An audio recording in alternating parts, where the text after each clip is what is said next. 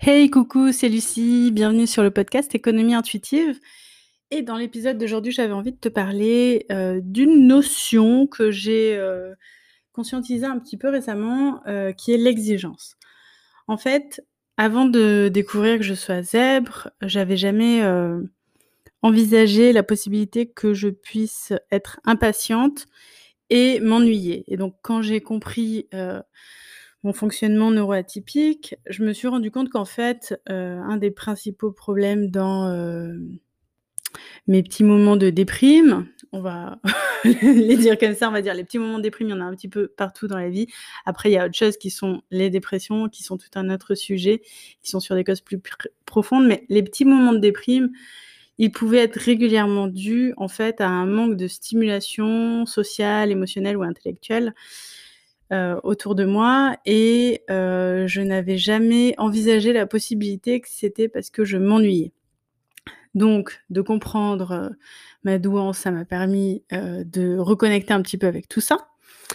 Et aujourd'hui, ou plutôt il y a quelques semaines, j'ai reconnecté avec une autre, un autre aspect de moi que j'ignorais complètement, qui est l'exigence, le, le, besoin de perfection, je dirais pas quand même de perfection, puisque comme je le disais dans ma vidéo 13 en avril 2018, euh, je, je me reconnais pas du tout dans le mot perfectionniste. Je pense plutôt que je, contrairement à certains perfectionnistes, moi j'ai l'audace de publier des choses justement quand elles sont imparfaites, parce que je sais que j'arriverai jamais à la perfection.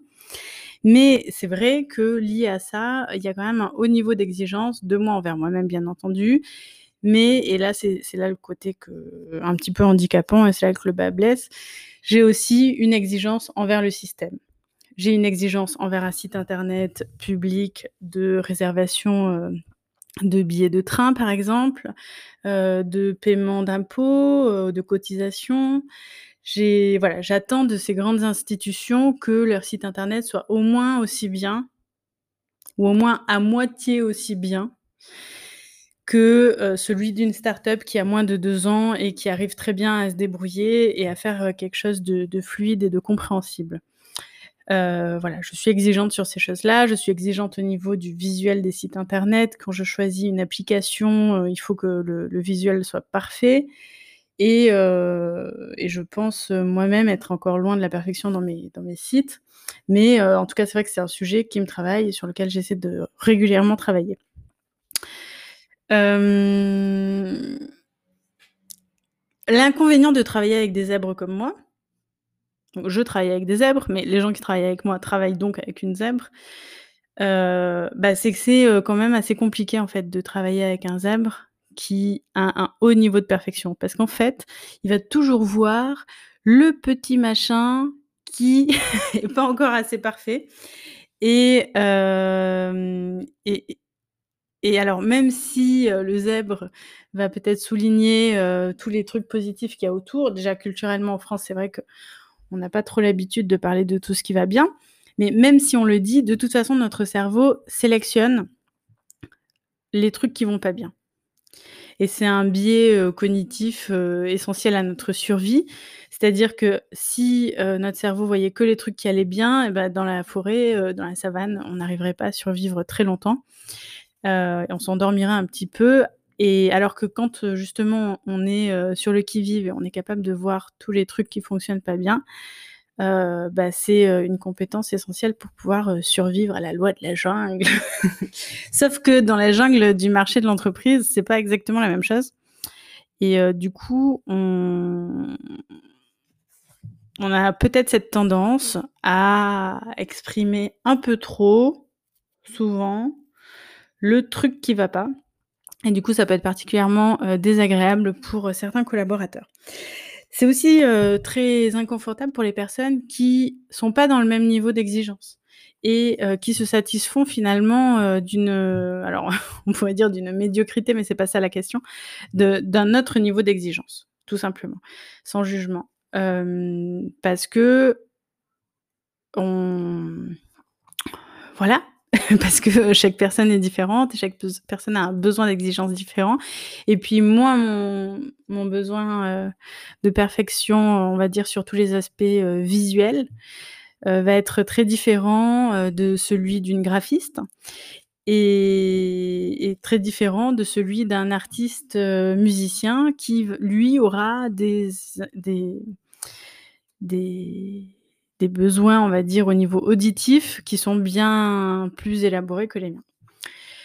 Donc hem, tout ça pour dire que, hem, pour moi l'exigence jusque-là en fait c'était, heu, quelque chose un peu vécu, subi comme quelque chose de de lourd et d'un peu handicapant dans le milieu de l'entreprise. Ça m'a valu récemment une petite prise de bec, avec un collègue et du coup ça m'a permis de mettre le doigt, heu, avec son point de vue à lui, sur le fait que, bah, en fait j'ai un très haut niveau d'exigence, en tout cas bien supérieur au sien. Et heu, ça j'avais pas du tout, heu, conscience de ça. Donc heu, je le remercie en tout cas pour m'avoir dit ça. Et du coup, de maintenant être consciente de ce niveau d'exigence, bah, ou d'excellence, je me dis qu'en fait, bah, il serait peut-être temps de le transformer en atout et d'utiliser cette compétence-là dans, heu, mes prestations professionnelles, en fait. Au lieu de l'utiliser comme un handicap, bah, prendre conscience de ma différence.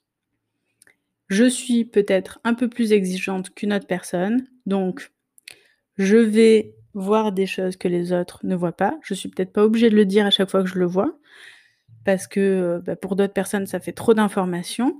Par contre, heu, je peux essayer d'utiliser ça à bon escient, comme par exemple dans l'accompagnement de mes clients pour les accompagner justement vers de l'excellence, vers, heu, quelque chose qui est beaucoup plus complet au niveau qualitatif dans leurs prestations, dans leur business et cetera. Je me suis rendu compte aussi de ça, heu, récemment quand, j'ai je suis intervenue, face à, à toute un une salle, une vingtaine de cadres dans une entreprise et hem et je leur, heu, je leur ai expliqué qu'en fait, moi, ça me semblait, heu, inconcevable que pour, faire, appel à leurs services, il fallait forcément at attendre les horaires, d'ouverture de bureau. Et là, ils m'ont regardée. Je me suis rendu compte que j'étais complètement, une extraterrestre, en fait, au milieu de tout ça. Parce que, parce que, beh, oui, moi, je trouve ça normal que mes clients, ils trouvent l'information de combien coûte mon tarif, heu et puis, heu, comment, heu, avancer dans le processus, même en dehors, de mes horaires de travail. Qu'ils puissent continuer à avancer, en fait, dans leur réflexion, avant l'achat ou trouver des informations un maximum avant, de pouvoir me contacter ou, d'attendre le lundi matin, par exemple. Et alors là, heu, ça leur a semblé quelque chose d'un peu extraordinaire. Donc je me suis dit: «Bon, en fait, ce qui, moi, me semble normal, c'est-à-dire, heu, un service de cette qualité, bah, pour eux, ça leur semble vraiment tout un autre monde» et hem et donc voilà, juste prendre conscience de cette différence, de ce delta entre nos 2 perceptions, c'est déjà quelque chose d'hyper puissant. Donc bah, l'exercice, du coup, que je te propose aujourd'hui, c'est de peut-être réfléchir, toi aussi, à quelle est ta perception, heu, de la qualité? Est-ce que toi aussi, des fois, tu es complètement frustrée, à envie de t'arracher les cheveux, heu, quand tu vois, heu, certains types de prestations, la façon dont on t'a servi un café, dans un bar, la façon dont on t'a répondu à un email, ou justement le manque de réactivité, d'un email à un moment donné? Comment est-ce que tu réagis face à ça? Quel est ton niveau d'émotion? Heu et puis, heu, comment est-ce que tu appliques tout ça au quotidien dans, heu, ton travail? Est-ce que tu essaies d'utiliser ce besoin d'excellence dans, ta vie, quotidienne pour en faire bénéficier de façon positive les personnes autour de toi? Voilà, si, toutes ces réflexions t'intéressent, il y a mon cahier d'exercices, heu, donc le cahier métier sur mesure. Je te mettrai les liens en description de l'épisode. C'est un cahier, heu, qui est conçu sous une forme de programme, heu, dans lequel je t'accompagne sur, heu, 4 semaines tout le long d'un cycle lunaire, heu, pour réfléchir à l'impact que tu veux avoir justement au niveau professionnel et heu, comment construire un métier qui te ressemble. Donc si ce nouveau cahier, la nouvelle version du cahier, euh, t'intéresse, le lien euh, est juste en description de la vidéo et ne t'inquiète pas si jamais tu arrives avant euh, l'apparition du nouveau cahier, que tu télécharges l'ancienne version, la nouvelle version arrivera dans les quelques semaines. Donc tu pourras aussi en bénéficier voilà, de la nouvelle version. Il n'y a pas à t'inquiéter là-dessus. Eh bien, je te souhaite une bonne semaine. J'espère que cette réflexion du jour t'accompagne un petit peu euh, pour aller toi aussi vers euh, une meilleure version de toi-même et euh, une plus belle version de ton travail. Et je te souhaite une excellente semaine. À très vite. And non-technical skills for students. Uh, so the program of the evening is that after a short presentation of the speakers, Sarah and Lucy will have a discussion of about 25 minutes. And after that, they will answer all of your questions. So if you have any questions, please switch on your cameras so that uh, they can see your faces and it will be more pleasant for them. And of course, if you have any issues, you can ask them on the chat and I will ask them for you uh, to our speakers. So if it's okay for you, let's start for the presentations. So uh, first, uh, Dr. Sarah Russ has an extensive experience in delivering transformational projects. So her background in health and tertiary education has been a focus She is a lecturer and a trainer in project management in business schools like Schema, Cage, or Indrak. And she is also a consultancy to public sectors in New Zealand. And so she's currently in New Zealand making uh, this conference. Um, so she has had an association with Schema since 2002. And so Sarah will talk with us about the need for enterprise agility at project and leadership levels. So now for Lucy, she graduated for Cage in 2012. She has a wide panel of experiences such as animator, consultant, or customer lover. And so she was a customer lover at Digital Collab, which is a firm based in Lille. And her aim was to lead projects in digital transformation. And so she created in 2016 her own business in which she main, she's mainly a life coach. So that means that she helps entrepreneurs doing their reconversion and she teaches digital marketing. And uh, so Lucy works currently with two startups, Switch Collective and Live Mentor. And so during this conference, she will bring us examples from everyday life.